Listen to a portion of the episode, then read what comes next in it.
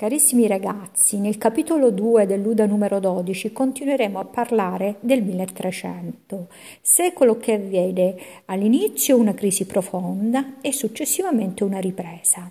In effetti la peste del 1300 aveva portato numerosi morti, di conseguenza le terre erano rimaste per lo più incolte e queste terre erano state trasformate in boschi e paludi oppure terre per il pascolo, precisamente per il pascolo ovino e bovino. Di conseguenza, ehm, questo pascolo aveva favorito la produzione di carne, latte e formaggi, che portò a dare alla popolazione un'alimentazione più differenziata. Di conseguenza, gli uomini ehm, continuavano a vivere migliorando le loro condizioni di vita e divenendo più sani.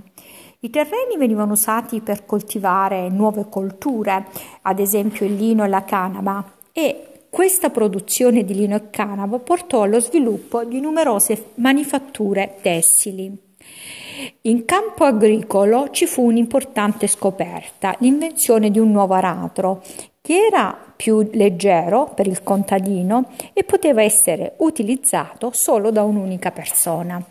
E, e inoltre si inventò anche la falce, anche questa più leggera e nuova, e veniva usata prevalentemente dapprima in Fiandra e poi successivamente l'uso si diffuse anche in alcune zone dell'Europa.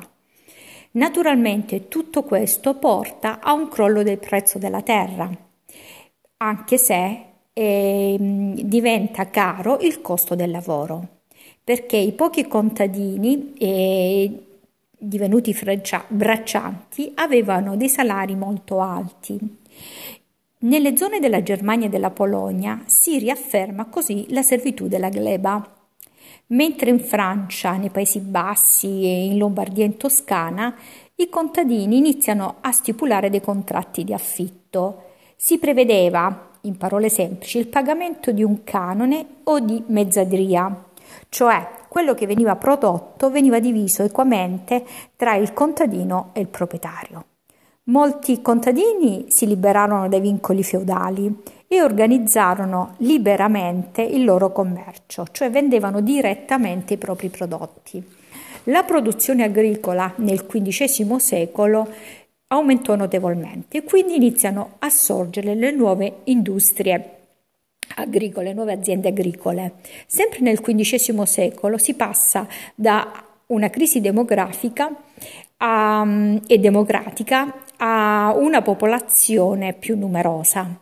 1350 mh, abbiamo che eh, da 45 milioni di persone si passa in, nell'arco di un secolo a quasi 80 mila milioni di persone, più produzione, quindi aumentano anche i commerci.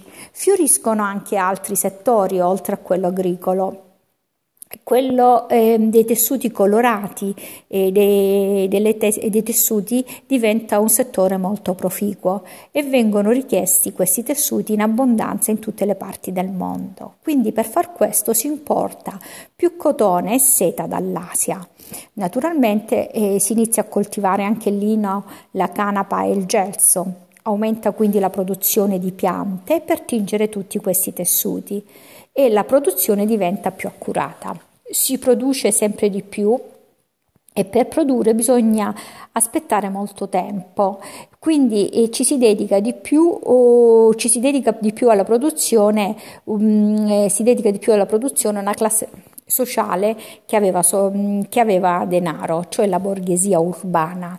Quindi molti mercanti, artigiani e benestanti eh, ebbero ottimi guadagni. La ripresa però ebbe anche effetti negativi sui piccoli proprietari terrieri perché questi, ehm, ehm, i cui campi eh, eh, servivano solo per produrre quello che necessitava il fabbisogno familiare, quando eh, vivevano un periodo sfavorevole, un'annata sfavorevole, li portava ad indebitarsi con i grandi proprietari e non potendo pagare i propri debiti arrivavano anche a vendere le terre alla borghesia urbana.